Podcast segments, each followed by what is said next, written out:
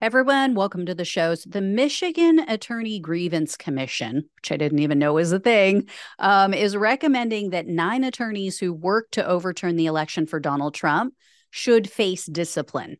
Their recommendation says that these attorneys took part in conduct, quote, contrary to justice, ethics, honesty, or good morals.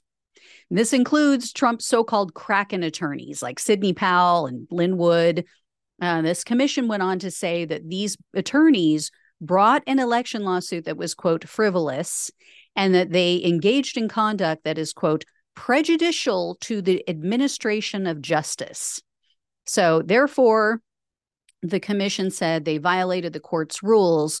And so, this is a separate matter for those of you who have been following a lot of this um, for the past two years. But this is a separate matter from the sanctions that were already imposed on Powell and others by that Detroit judge. This Michigan Attorney Grievance Commission was described by the Detroit news outlet as the prosecutorial arm of the Michigan Supreme Court.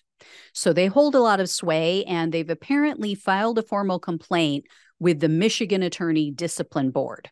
So this matter will now go before a panel of three lawyers, and then they will formally determine if these attorneys should face any kind of penalty. And this could be conducted at, in a public hearing, by the way. We might be able to see this.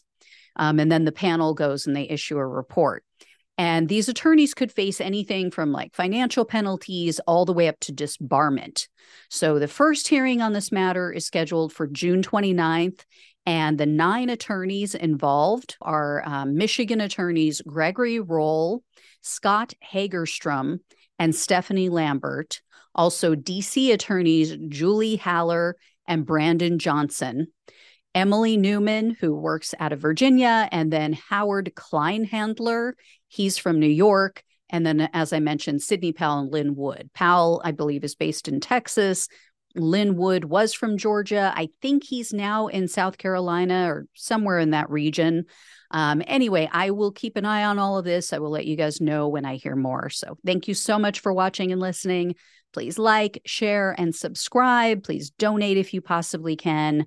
If you can become a monthly donor, that really helps to give give the show some long term um, stability. So truly appreciate it. But even if you can only do one dollar a month, I, I totally get it. Times are hard, and I appreciate anything you can do. So Take care, guys. Love you all. Talk with you soon.